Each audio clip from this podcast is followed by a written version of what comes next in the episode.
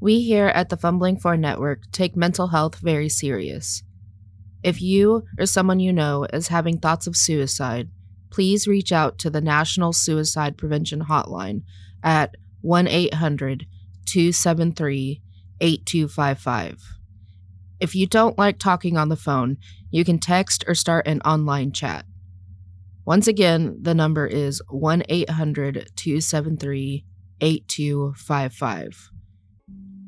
Welcome to the Resident Evil Lorecast, the podcast that will explore the various mediums and lore of the Resident Evil franchise, such as the video games, movies, novels, and more.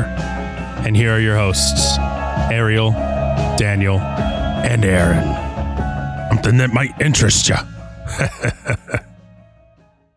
well, welcome back to the Resident Evil Lorecast.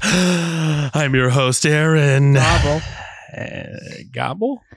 It's not turkey time yet. And joining me is my fellow hosts, Ariel Hello. and homeless guy, Gobble there. Daniel. Gobbler. Oh, and today's episode, we're going to be talking about finally the Resident Evil Netflix series. You say finally. Like you were anticipating it. I was because I've been waiting forever to watch it, and I could probably continue to wait forever after watching the first two episodes. okay, it's not that bad. Aaron's already given it a one out of five. Right? It's actually not that bad. Uh, I went into this with different expectations than I originally had, but so, like, welcome to Raccoon City. yes, I did exactly what I should have done for Raccoon City, and it's not actually that bad. Yeah, honestly, I'm more of a fan of this than Welcome to Raccoon City. And that's saying something. yeah, because I kind of did the same thing that you did. I went into this taking Resident Evil out of it. hmm Not too bad. Yeah, and honestly, it's not, it's not that bad. well, Daniel, to start us off, do you want to give us a lovely little synopsis? I have no idea what that is, but give you some information about the movie. I actually, uh, about the TV series. that's a synopsis. No, no, to an extent. Synopsis is like a very short. Description of what the show is about. Yeah. Or movie. Oh, so what you're about to do? no. No, he's gonna give going you- more into like the production and stuff Yeah, of the Details like that, Aaron. oh God, whatever. We could still call it a synopsis, just be wrong. synopsis of the production. Yeah. Yes. All right, so it is a total of eight episodes with a total budget of $80 million. So they had um, ten million dollars per episode. Well, we'll see. It was released July 14th in 2022, and the studio used the name Venus Flytrap to hide that it was a Resident Evil series, so that way if it leaked to the public, no one would be none the wiser. They're making a series on Venus flytraps. Well, it could have been anything. Could have been a drama or a crime series called Venus Flytrap. I know. I was just being. I know. I was just clarifying for Aaron. being facetious. It is set in the uni- or the RE universe, but of its own. So not the Paul Anderson or the actual canon games and CGI. And here's a fun fact: season two was entirely scripted out when the show was set to be canceled August 27th, 2022. So hardly a month later before they went no season two. But the entire season two was scripted out. I'd be interested to see what the script was for season two. Mm-hmm. That is what I have on production details, Aaron. Oh God. Okay, So that leaves it to me, huh? that does. So the way we're going, we're gonna do something a little different with this Netflix series here. We instead of how we normally do it, where I dive into the plot, and then the second part is us going over characters and stuff like that. What we're gonna do is we're gonna do one episode per one episode. Then, in that episode, I'm gonna say the plot. We're gonna discuss it and then do eight episodes that way. And then we're going to do a ninth episode talking about the characters of the series, the BOWs of the series, and all of that, and overall discussion and rating. So, for the first half of our episode, I'm going to go over in this Netflix series. They kind of split it up they intertwine it within the episode, but it's split up between then and now. And the then was 2022, the now was 2036. So I'm just going to briefly go over the kind of plot of the 2022 in episode one, which the title is Welcome to New Raccoon City. New Raccoon City. Yep. So it starts off with Jade and Billy Wesker. They are the 14 year old t- fraternal twin daughters of Albert Wesker. yeah, it's weird. They were like born through IVF. So they're not identical. They're the fraternal, but yeah. So we have them being angsty little teens because they had to up and move because their dad, Albert, got rehired back into the Umbrella Corporation. So, they moved into super like Stepford Wives area, New Raccoon City. It for real is though. It's creepy. Creepy. So, New Raccoon City is a planned community run completely by Umbrella, and it's located in South Africa. Everyone that lives there is an employee of Umbrella in some way, whether it be in the school or the actual Umbrella facility, you know, what have you. Everybody there works for Umbrella, so they constantly have that fake, we're all happy because, you know, they're constantly being watched. So, Anyways, the two sisters are mad that they had to move. They're very upset, especially Jade. So they're kind of going against each other, going against Albert, their daddy. They get to their new house. Everything is just everything's white. for real is. Yeah, like all the houses are white, like the roads are white. It's just, everything is white. Didn't Jade even comment about how the people are white? Yeah. yeah. So, yeah, everything there is just bleh. So, you know, Jade's still doing her angsty teenage self and mad and taking it out all on Albert Wesker and because you know that's a guy you want to cross.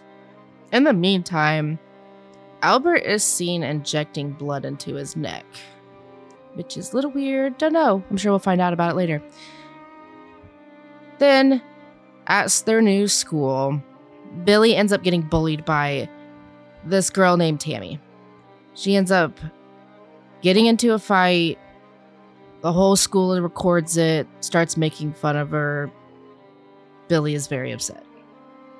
Jade ends up talking to her, gets her to kind of calm down, and tries to get her to beat the girl up. Because, you know, it's let's do that. Let's beat her up, show her who's boss. But Billy instead the next day takes the safer route, tries to make amends, and apologizes just to get a burrito thrown in her face. Oh no, no, no. That wasn't thrown. That was a smush in the face. Well, yeah. So she gets humiliated once again.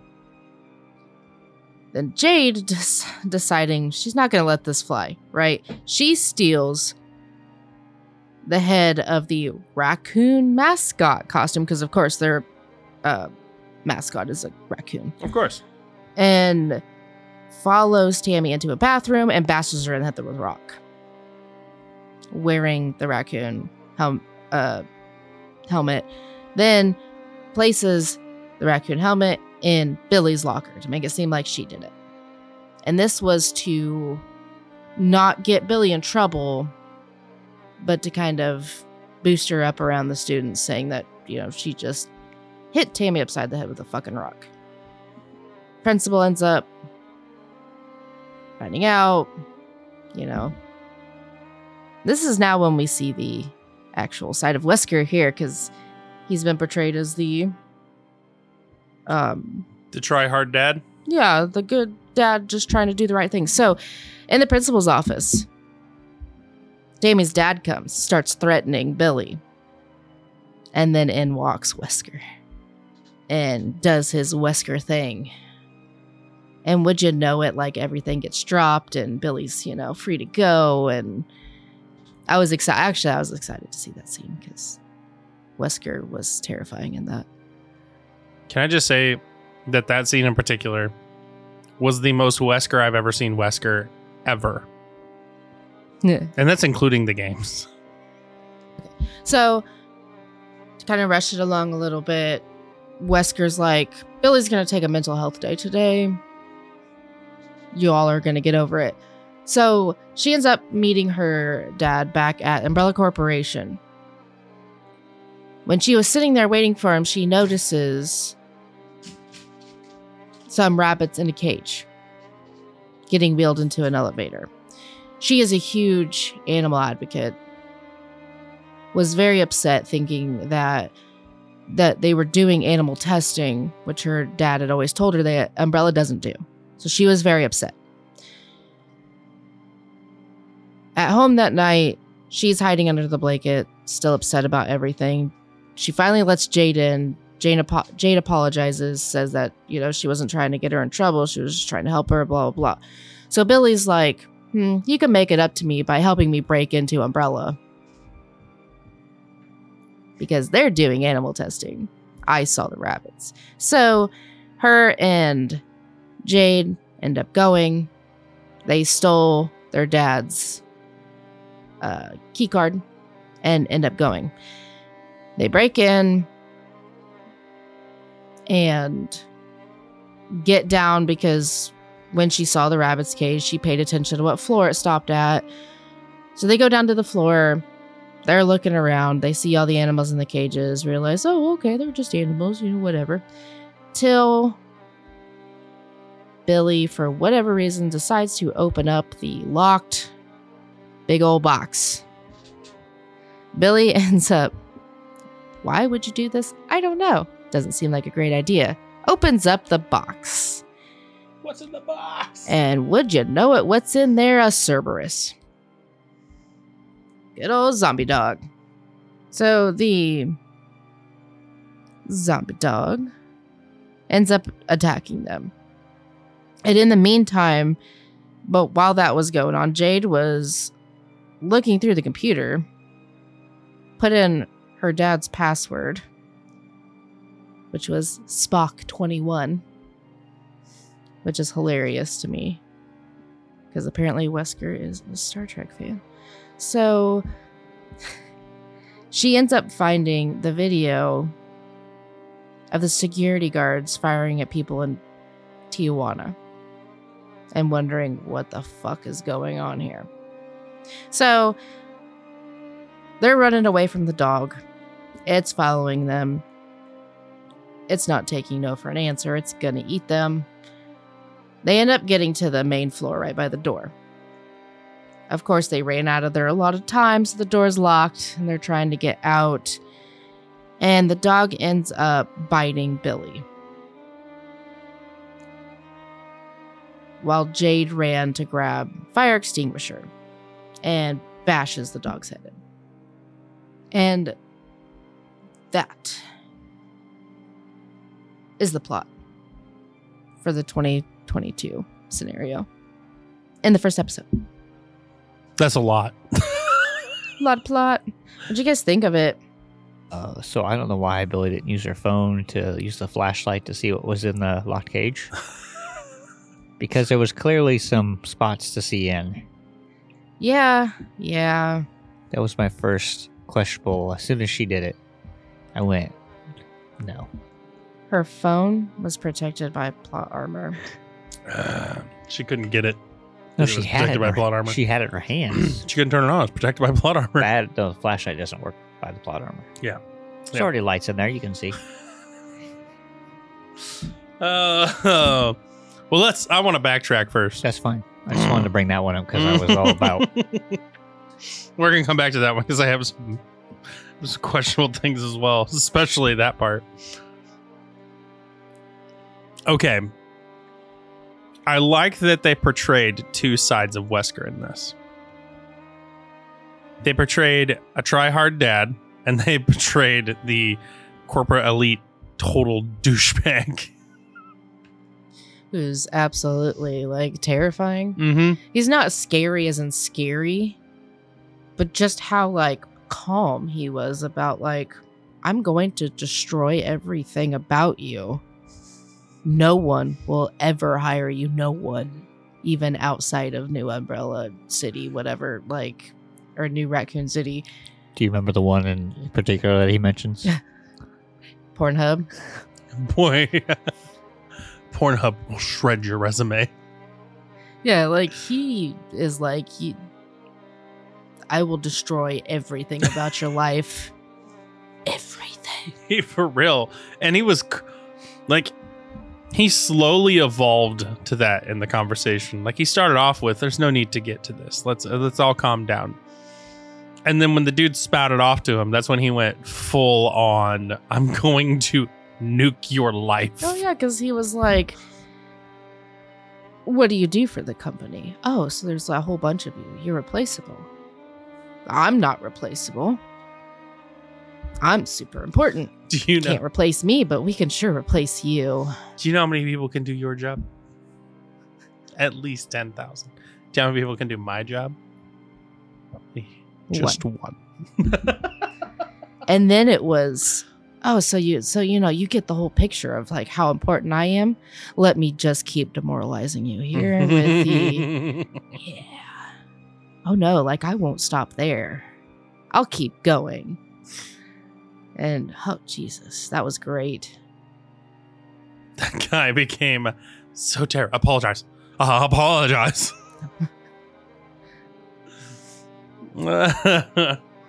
I never thought ever that I would root for Wesker in any shape or form. But I definitely want. So far, I definitely love this Wesker, and I root for him every time he comes on.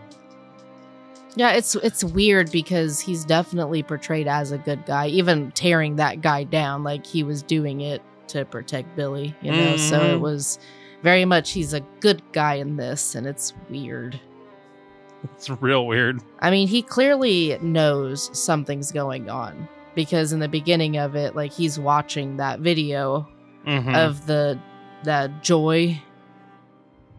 I guess it's the side what they're saying is the side effects of the joy medication, yep. and so he knows something's going on, but it's I don't know. He's just a good guy, Wesker. Well, that brings me to the next thing with him is that he doesn't seem to be happy to be working for Umbrella either. Yeah. I can, yeah, you can tell. He's Mhm. kind of, ugh. I don't know what's going on with that yet, but you know, he just he seems like he's there out of necessity versus so maybe they're paying him handsomely, maybe I mean, I he's got to there's got to they got to have something over him to keep him there. that or maybe, I don't know. We're not to that yet. So, don't know, but maybe it also has something to do with maybe he believes he's the only one that can stop what's happening or something. I don't know. One thing I want to mention is I love his wardrobe. He definitely has like the dad like sweaters and the button ups and polos. He looks very, he always looks very nice and very dad. He's a dapper dad. Like, yeah, I'm I'm not making fun of the way he's dressing. He does always look very nice. It's just funny to see Wesker in dad clothes. I'm sorry, but when they casted Lance Reddick as Wesker, they couldn't have picked a better Wesker. Yeah, I'm fond of him in this. I know what people are saying about how the different ethnicities, mm-hmm. But it it doesn't bother me at all. Like it's not it's we know this isn't in the same canon universe. We know this is out of it. So, Well, it's fine. and going into it with different expectations of it's a different universe. I like the twist we're getting with this Wesker. It's like he's trying to be the good guy. Yeah, he's just a good dad trying to look out for his two daughters. Mm-hmm.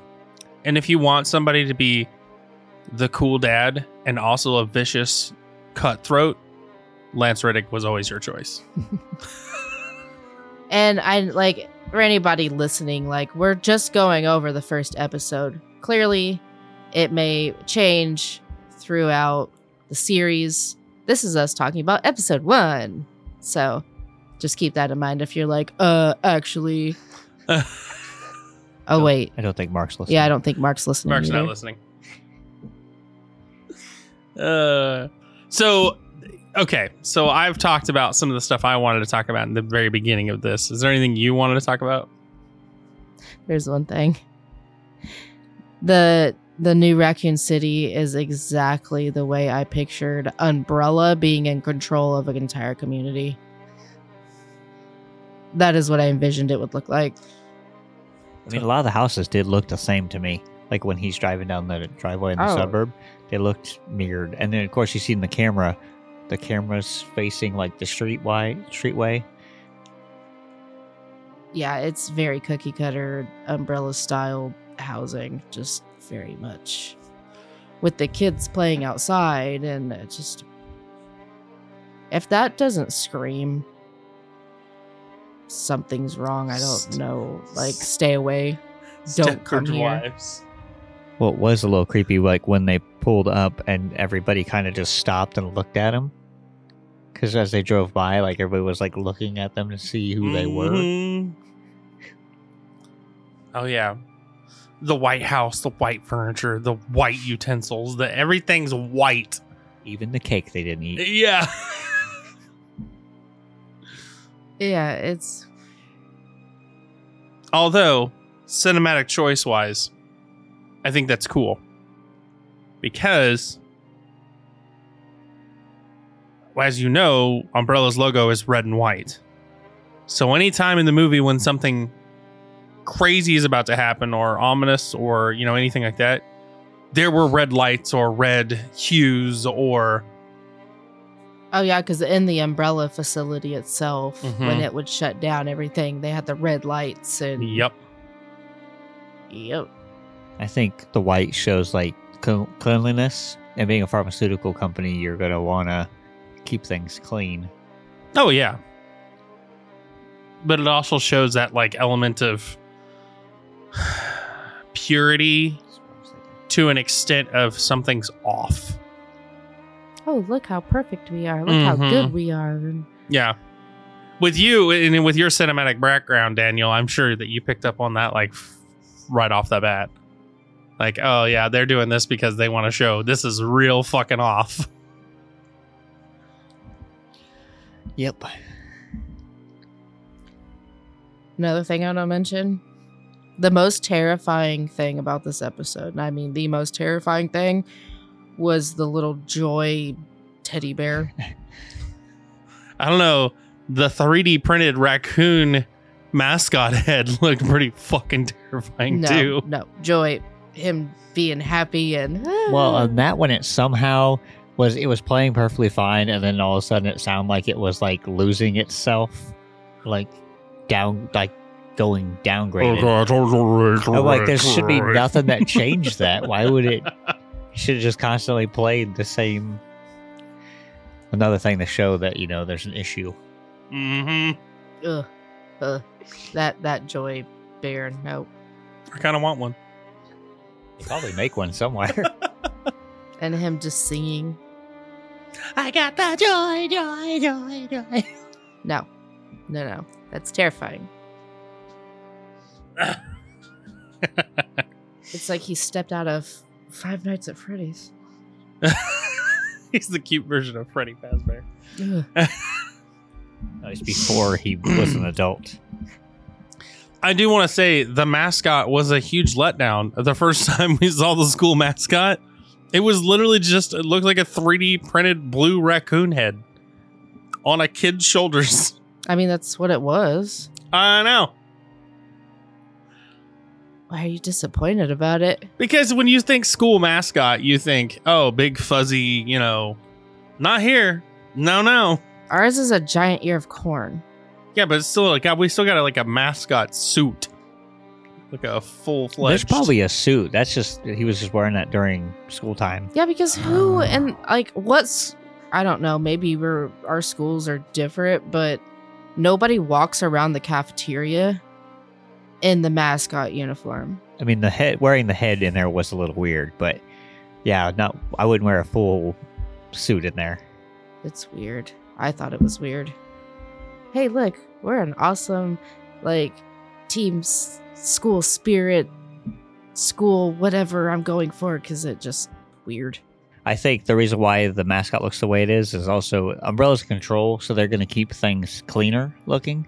So Yeah. having this mascot that like is all the entire head is symmetrical in how it looks, you know, they're like this is a perfect interpretation of the raccoon. Symmetry. Yeah. I think that they would go out of the way. So like if we actually saw a full on costume, it probably looks like there's probably a lot that we're missing from it. Because Umbrella's like, this is how it's gotta look. It looks great. It's perfect. Just another reason why Umbrella's super fucked.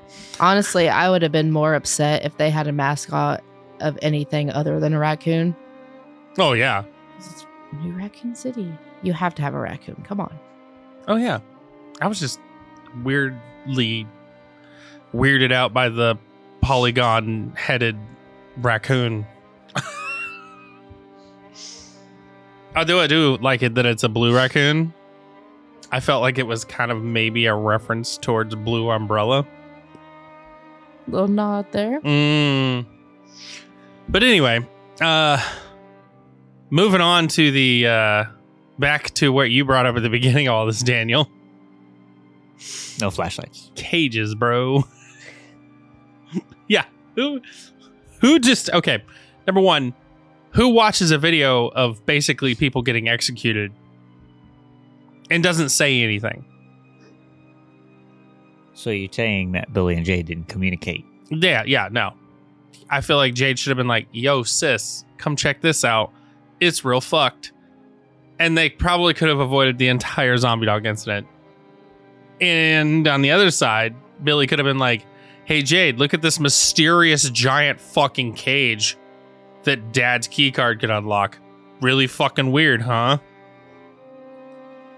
Yeah, I'm just saying, even if it's like normal world and no zombies and stuff like that, if you see a giant cage that you can barely see in,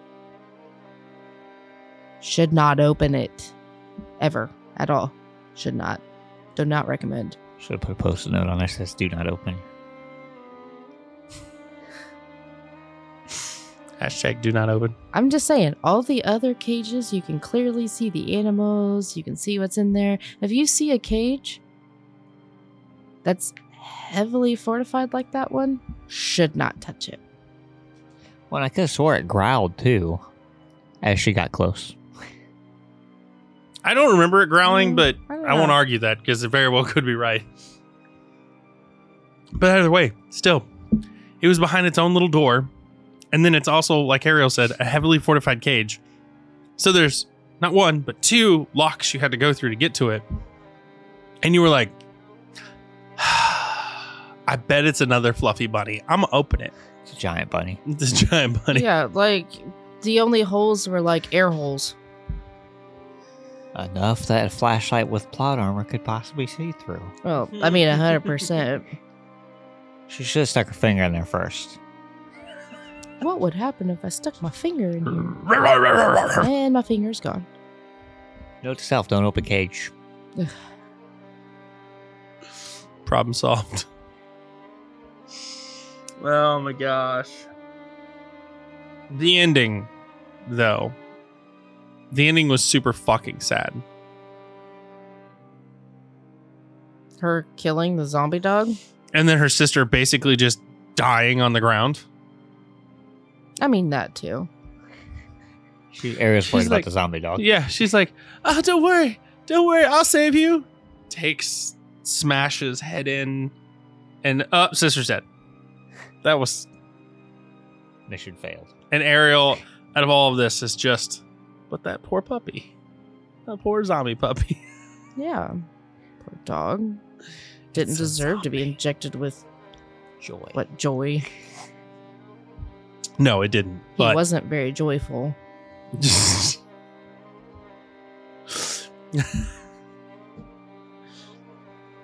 I love that the um I'm gonna I'm gonna take it way back here for a second. Ariel was talking about the bear. I just realized the bear was used in all the trailers like it was some sort of important thing to advertise this Really? Netflix series.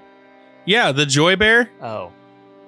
And it was literally just like what, a five second Well, it yeah, it'll come back up because I'll say no. They had a commercial for Joy, but I don't think the bear was in that one. No.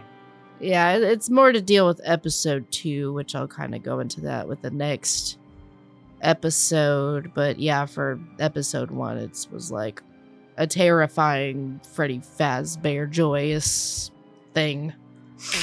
Uh, oh gosh. Well, uh, does anybody have anything else they want to talk about in the now before we go to mid break? Uh, I just wanted to mention, just real quick, we don't have to go deep into it, that I did like the dyna- dynamic between Jade and Billy. Like, yeah, they're sisters, but they were pretty close and, you know, stuck with each other and that type of dynamic. I kind of liked their dynamic, essentially, is what I'm going at. Well, you had Jade that was the badass, and Billy was the goody goody tissue. Yep. Environmentalist. Jade ate meat. Billy did not.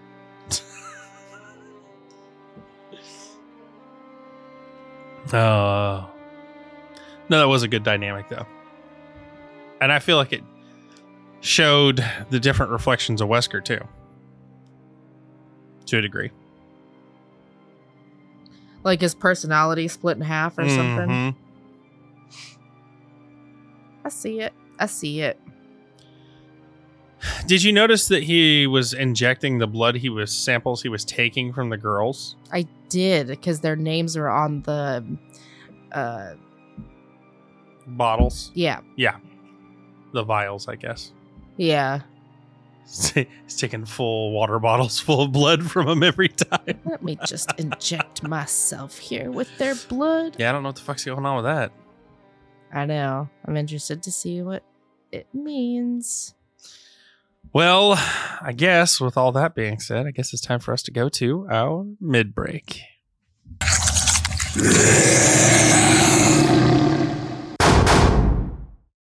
Well, here we It's are awful mentally in here. In the middle of the episode. What do we do the first thing? And then Ariel, since you're so adamant about cutting me off, The first thing we do is Mm, well, mhm. here we are in the middle of the show. mm-hmm. Yeah, there you go. I just answered you. You're welcome. No, you're wrong. You're welcome. You're wrong. Do you want me to sign your or? We thank our patrons. Yes, we thank our patrons like our VIP patrons Chris Slate, The Dog 47, Glenn Meeks, Jay Zoobs, Jeremy Kelly, Lord Salazar, Naked Mango, Star Power Bitches, The Compound, The Seven Sins, and William Jarrett. We also have to thank our all access patrons Edward Parks, Remington Cloutier, and our official patrons Quattro Hawkes, Paul Murphy, Ryan Black, and some random guy. So thank you, patrons. You're wonderful. We love you. Yes, thank you, patrons. We do greatly appreciate it. And we also appreciate you listeners because without you, we wouldn't have a show. So,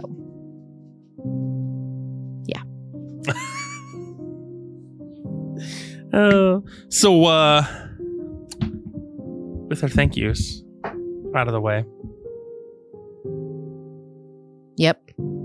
Ariel, what'd you bring? Uh, Dr. Pepper, a Diet Dr. Pepper. So I read an article, much like I always do, and this comes from PC Games. The title is Upcoming Horror Game is a retro Resident Evil lover's dream come true. oh boy. And I brought this specifically for you two boys Oh? for your Scream stream. Oh?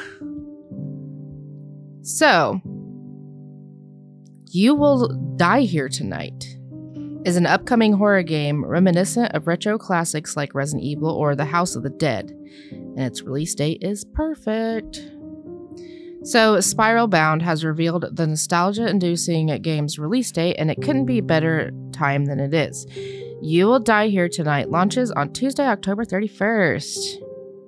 Halloween. Oh, snap. That's right. If you're searching for something thrilling to do on Halloween that doesn't involve copious amounts of alcohol or candy, then you want to check this mansion mystery experience out. But why not check that out while having copious amounts of alcohol and candy? You know. So you can snag it as soon as it's released on Steam for 1996. You'll command a team of six unique characters trying to escape the mansion.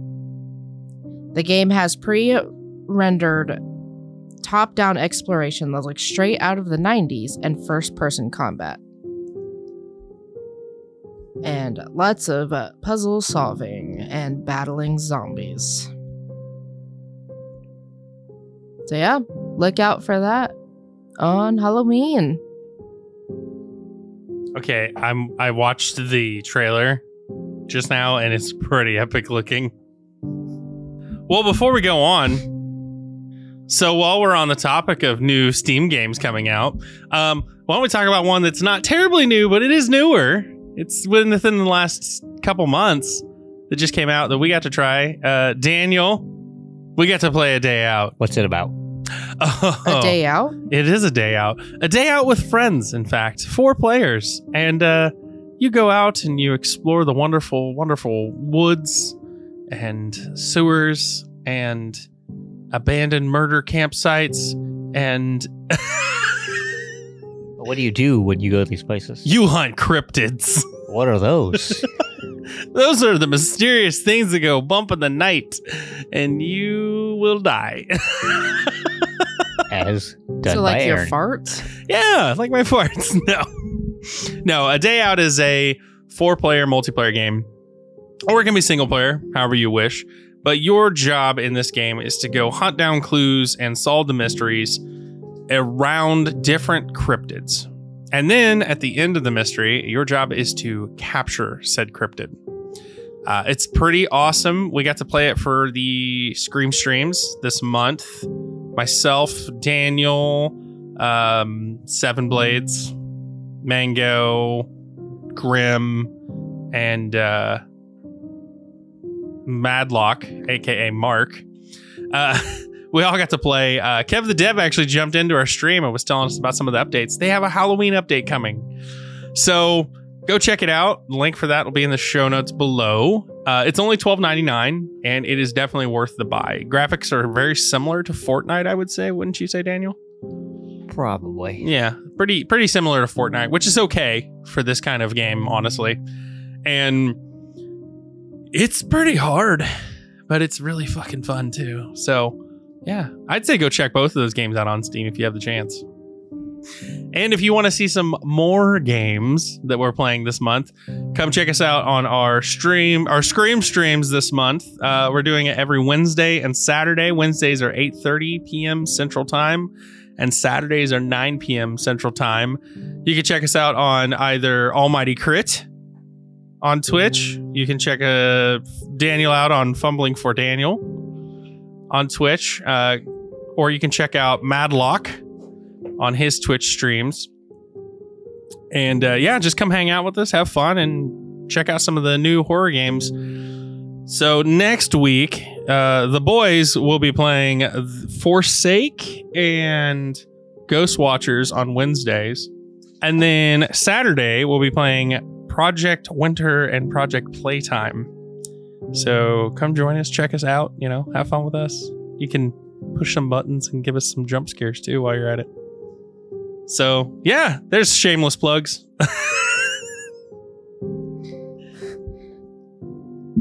In my head, I'm sitting here thinking, I understand the fumbling for Daniel because we're the fumbling for. But when I like say it slower in my he- head, like fumbling for Daniel, like who's fumbling for you? Remember, it's like a like a '90s 2000 group, kind of like Bowling for Soup. fumbling for Daniel.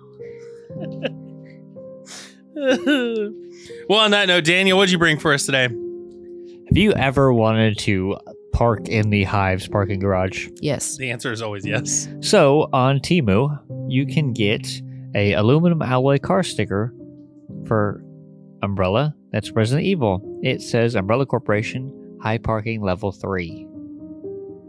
So if you have to go to work and you work at the Hive, make sure you have this for your car, or it may or may not be towed. Oh my god. Umbrella doesn't mess around. If you're not supposed to park there, get out. Get out. So on Temu, it runs $1.77. It's normally $7.99, but it's on sale, 77% off. And they are almost sold out. There are standard free deliveries, and it looks like uh, deliveries are usually equal to or less than 10 days for delivery. And it ships various ways. You can also get express delivery, but that's going to actually cost you more. But it is on Resident or it's on Temu. The creator is FRCY. So if you look that up on Temu, they make a lot of different products, but it's aluminum alloy car sticker umbrella Resident Evil. So just make sure you have that on your vehicle if you're going to park in high parking. Oh my god. And I, there is an ironic part too that during description it does say eye-catching design honeycomb pattern. So I mean the hive and the honeycomb are two different things, but they are mm-hmm. similar with bees. So I thought that was very ironic. oh my gosh. I have an obsession with the number seven. It's a dollar seventy-seven to seventy-seven percent off. Originally seven ninety-nine. An obsession with sevens. Yes, Oh they my are lucky somehow. Oh my gosh. Well, I guess that brings it to me. So, uh, what I brought today was a Raccoon City RPD brass lighter in gold or chrome gift tin. And it has free engraving for this too, so you can engrave a personalized message. So, on the front here, it has the Raccoon City Police Department badge with the officer above it. And it's handmade, ground. Uh, the engraving is guaranteed to never fade or wash off, and it is a 55 millimeter by 35 millimeter lighter. This is your old school Bic lighters. It's really nice looking, and you can get it right now for $25.48. Are you talking Zippo instead of Bic? Yep, sorry, Zippo. I, I know what I meant. but yeah, so you can get it here. Um, a, it is from the creator Engrava Gift Designs on Etsy. I'm gonna need that lighter. I know you are. Uh, Gonna need it. okay, we'll make it happen. so, with that being said, Yeah, that was being said. Before we get to sponsors, I have to name drop our store because I have failed to do that for two years, and I have been getting a, got, given a lecture that I need to name drop our store. Ew. From everyone except you. I haven't said it either. No. Okay, well, besides Daniel. So we have an online store, fumblingforstore.com, or you can go my merch. You can get anything from t-shirts and hoodies to hats, backpacks, pillows, blankets, drinking glasses. There's all kinds of things. It has all kinds of different designs from every show we do. And there's going to be new things coming. I am currently designing new Nintendo Switch cases, um, AirPod cases, uh, just iPhone cases, all kinds of stuff. We're getting all kinds of stuff designed, and the new stuff will be coming and dropping. Ariel's constantly designing new artwork to throw onto the t-shirts and everything else. We're really going to hit the store hard this upcoming year. So if you're interested, go check it out, fumblingforstore.com. Link for that is in the show notes. That's all I got. Cool story, bro. Next time, add zombies. That's what, that should be a shirt design. Next time I had zombies. No, cool story, bro. Next time I had zombies.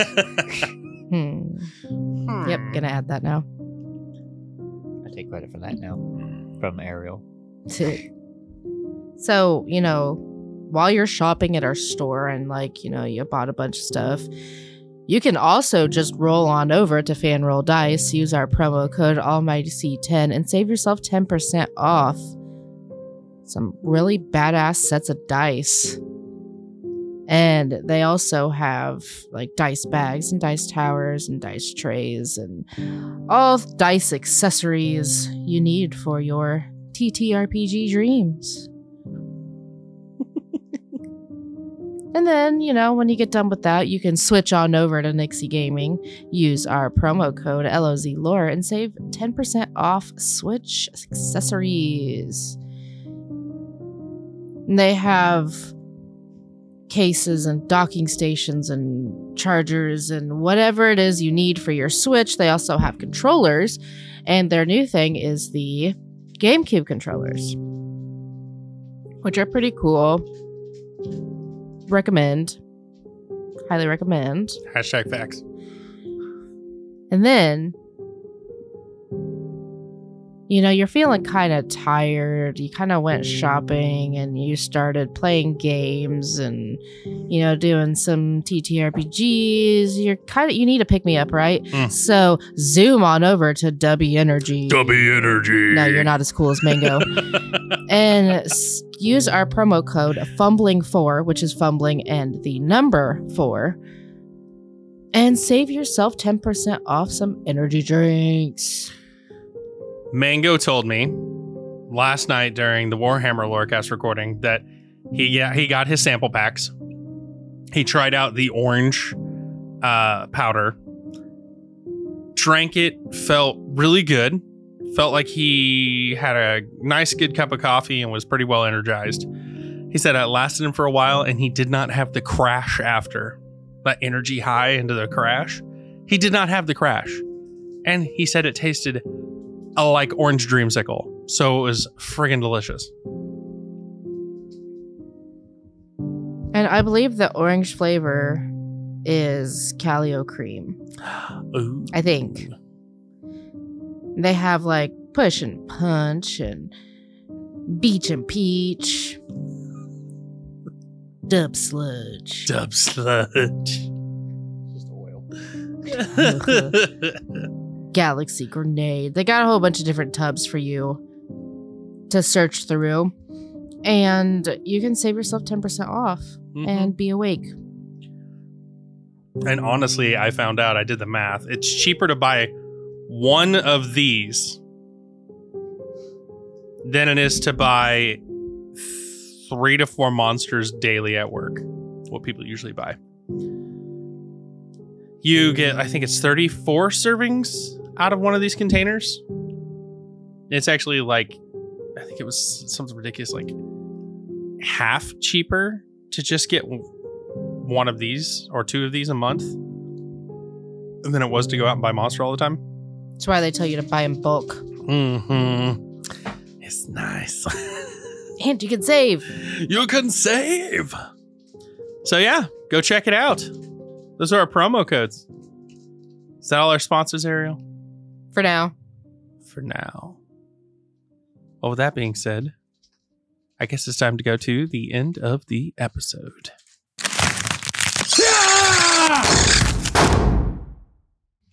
Well, here we It's are. It's awful Indy in here.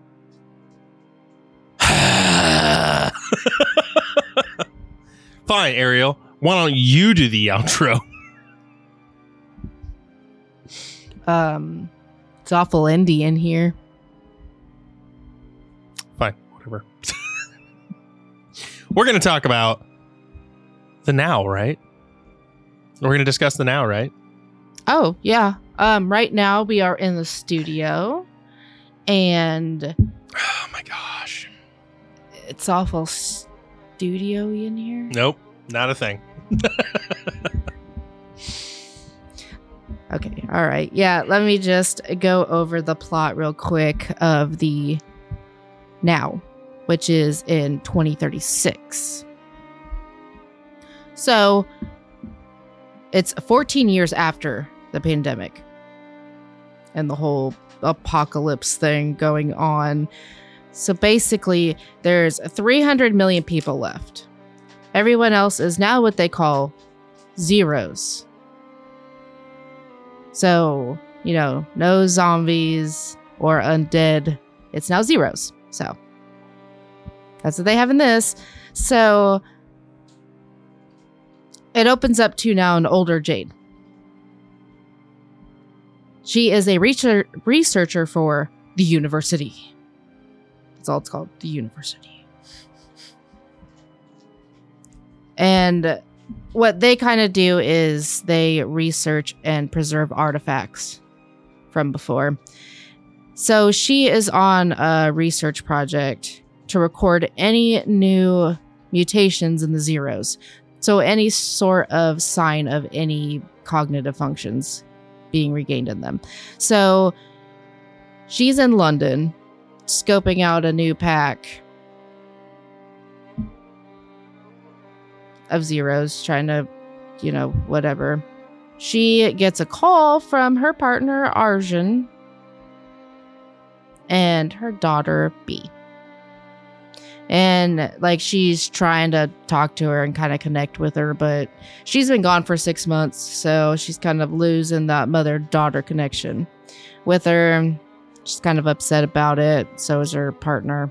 Seems really upset about it. Then they end the call. She's watching the pack. She releases a rabbit, watches them. Nothing's changed. She ends up getting cut. They come after. She gets back to her campsite. These cool freaking like ring of flamethrowers just just ignite and it's it's actually a pretty cool scene. Insert Johnny Cash reference here. Uh yeah, she crawled into a burning ring of fire. Crawled in, definitely. So all of the zeros are now obliterated. So she's like, whew, you know, things are cool now. Kind of sucks that they're all dead now. And then a giant ass caterpillar. It's just like, hey, you thought you were cool, you're not. And starts attacking her. And ends up grabbing her, dropping her on a car. She goes unconscious. She's about to be caterpillar food until a group of scavengers come and shoot it. Dead. So they realize that she's not dead. Go to take her back, realize that she has a wrist tattoo of NRC 002. So they're like, whoa. She's a survivor of the incident in Rac- New Raccoon City. Bum, bum, bum. Insert dramatic music. Yep. So they take her back to the Brighton Freehold. And she wakes up on a table. Dude named Tate comes in, shows around the settlement. They get to talking about how what happened with him and what, what she was doing and blah blah. They start talking. Well, then in comes Yen. And it's like, hey, Umbrella's uh, on its way. So, oh, they double crossed her. Once they realized that she was a survivor of the New Raccoon City incident, they made a deal with Umbrella to hand her over in exchange for a large settlement. Sounds great. Until? Until the Fire Nation attacked. Mm-hmm. So she's trying to tell him, You can't make deals with Umbrella, they'll just kill you. And he's like, Meh, I'm gonna get my big old settlement. So Umbrella comes. And Baxter steps out. Oh, Baxter. So, of course, you know, you think that all of these umbrella soldiers are going around this settlement area to protect him. Oh no, that's not it at all. So Baxter does his big old spiel, shoots Tate in the head. And, you know, conveniently, all these umbrella soldiers are placed everywhere and start shooting everybody. So Jade makes her way through the settlement trying to escape them. And Baxter is like, hmm, you're not gonna get away. You may as well just come with me. And she's like, oh, fuck you. And jumps off the building. And there is our plot of now, 2036. There's a lot to take in. A lot to take in. Yeah. Where do we want to start? So, um, I want to start with how it's cool that they didn't take the movie approach and just eradicate the entire human race. The humans have what seems like a civilization. No, granted, at this point, we haven't seen it, but it seems like the humans have like a civilization. They still have like, you know, towns and everything else but it's cool that they're also researching the zero phenomenon. From zeros to heroes. Oh my god. Just kidding. They're just zeros. I mean, yeah, it is kind of cool. I did like how, like you were saying, there was, what, 30 or 30 million or whatever number. I forgot now. Um, survivors. So I do like how they had like settlements everywhere and the people that saved her were scavengers. Mm-hmm. And it seems like wherever she was, they were like researchers. The university. Yeah, the university. I also like the fact that like technology is such a wide scope now at this point. You know, it did technology didn't it doesn't appear to have ceased evol- evolution just because of what's happened. You know, we're in the year 2036 at this point.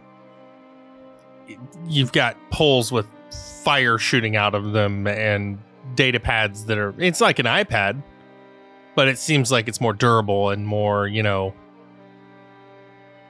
it seems fancier in a way. And they still have Skype. Uh, Skype 20.0. 20.0, yeah. But yeah, it just seems like all the technology has still evolved at this point, which it shows that it shows the durability of the human race, even when faced with something as contagious and deadly as this. Yeah, because this was like the now is 14 years later. Mm-hmm. So yeah, in the 14 years, it's not like it was complete like apocalypse. I do feel like, however, there was a lot of foreshadowing going on at this point with her talking about how she's researching and making sure that smart zombies, you know, there isn't like a leader, anything like that. It's definitely some heavy foreshadowing, I think, of there's going to be like a pack of zombies that has a dominant leader, which will be where our, I believe, is where our, like, you know, Project Nemesis and stuff is going to come into play these big BOWs, I think, are going to come into play to be the like pack alphas and stuff. Possibly. I want to know how the caterpillar got as big as it did. well, they kind of explained that. to an extent, but Mhm. you went from like something that's real minuscule to 40 feet long. I like the introduction of. I know we're not really talking about BOWs yet, but I did like the introduction of a new BOW. Have we seen a gigantic ass caterpillar before? Don't think so. We've seen insects, but never. Mm-hmm. I don't think a caterpillar. It's something new. Something new and shiny. I liked it. I was concerned though, because I feel like as a researcher, in the middle of the thick of it, I feel like she she, she should have had weapons besides the giant firewalls. Yeah. I agree with you. Like, and the whole. She just easily cut herself. Like, you would know that they're attracted to blood. You would think that she would have some sort of, like. So she was in that weird little thing. You would think she would have set up something where she could shut the door should something happen and they get too close and start attacking her, you'd think that she would be able to shut a door and be done. You'd think she would have been ahead, like you know, ahead of it and mm-hmm. smarter. Or on top of the thing. Yeah, or on top of it, somewhere out of the way where she would be safe. You would assume that she would have done that, which none of that was a thing. So The white rabbit surprises me too, because didn't the white rabbit get attacked when she made it bleed? It got eaten. No, it got away, I think. Oh yeah, it hopped Oh, away. that's right. Yeah. Because they were chasing it, and then she was giving up on her experiment there and got up, and that's when she cut herself. What I thought was funny was like the difference between her and Billie. Like, we didn't see adult Billie, no, but what was Billie was a big animal activist when they were kids, right?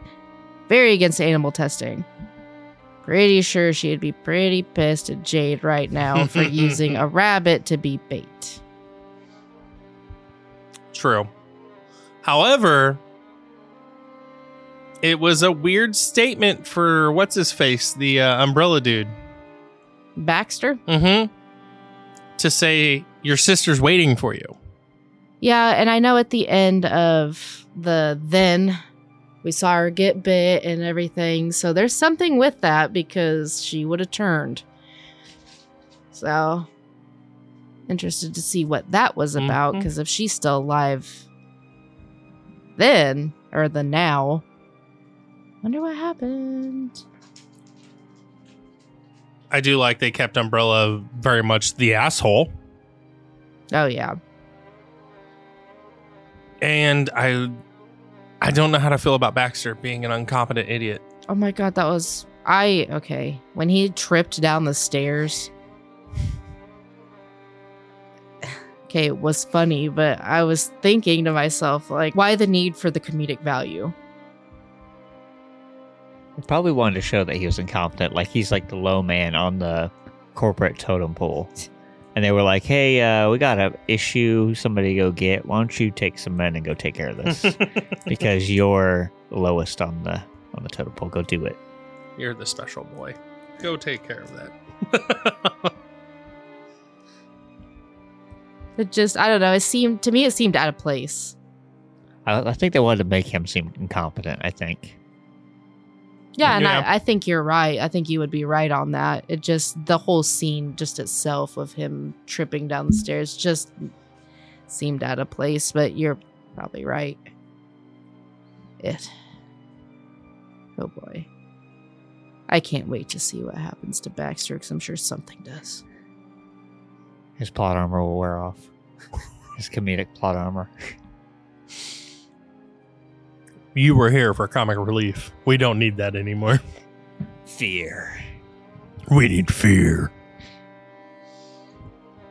Oh boy. Another thing I wanted to talk about was the relationship between her and her partner. Mm.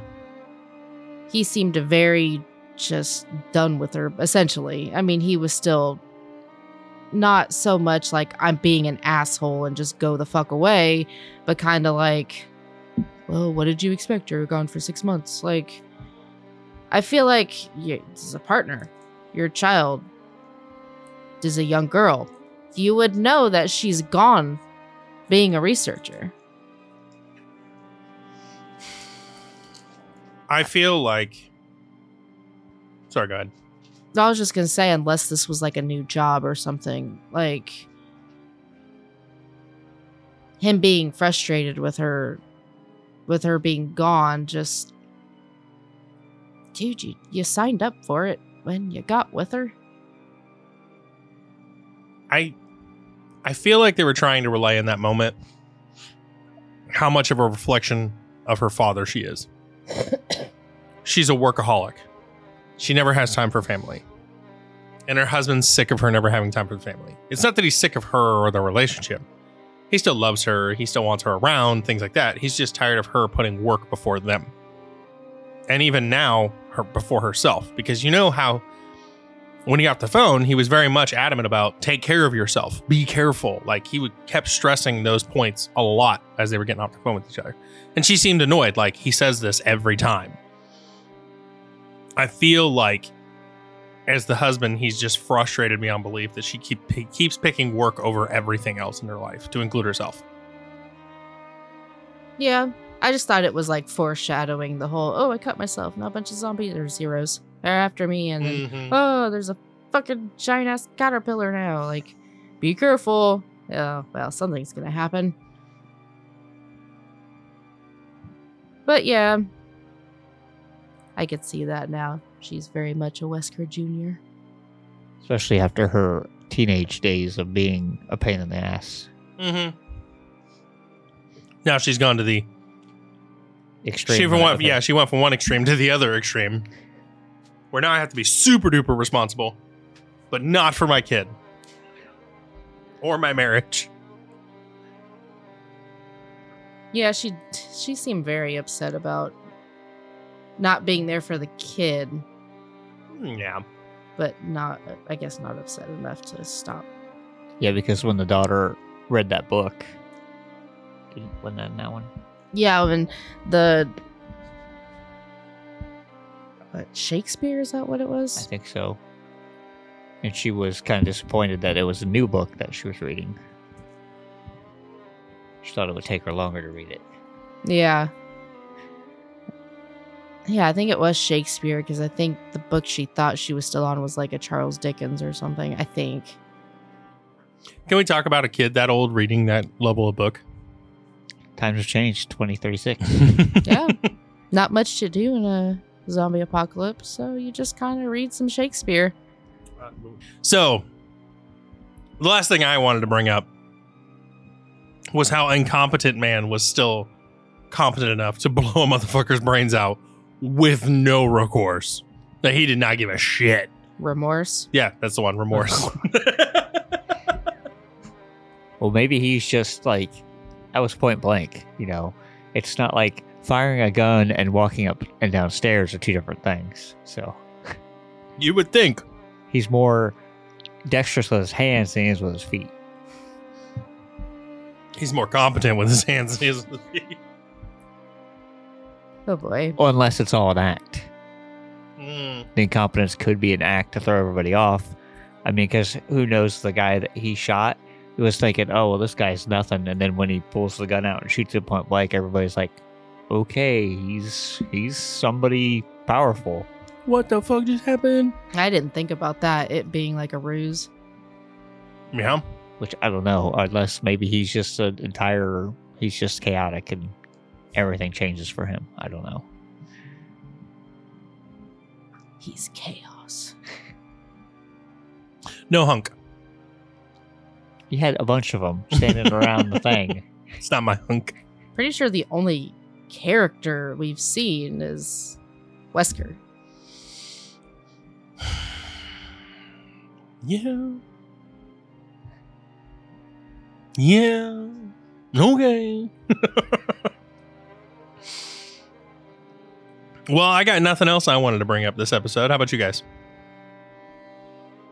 No. I think I touched on everything I wanted to talk about. Yeah, I can't think of anything offhand. Okay. Well, I guess that's it for this episode. So thank you all for listening. Um, be sure to check us out this month for Scream Streams. Uh, encourage Ariel to be awesome. Uh, and I don't know, just just encourage her to be awesome. That's weird. Tell her you love her. That's really weird. I don't know. He's just rambling now. Tell Daniel he's a homeless guy. Uh, no. Yeah, be sure to check us out on the stream screen. Uh, the Scream streams this month. Um, links for all those are in the show notes. Uh, also, go check out the Fumbling Four merch store. Uh, you can get all kinds of cool stuff. We've got some Resident Evil goodies. We got a pillow. We've got some shirts, some cups, mugs, stickers. We got all kinds of cool merch out there. So, with that being said, thank you all for listening. Tune in next week. Bye. Bye there. Thanks for joining us tonight on the Resident Evil Lorecast. We hope you enjoyed it. If you did, tell a friend. Leave a comment and review. If you want to keep chatting with us about all things Resident Evil, you can find us on the Robots Radio Discord. You can also chat with us at RE Lorecast on Twitter. Till next time, stay safe out there. And remember, we might have something that might interest you, stranger.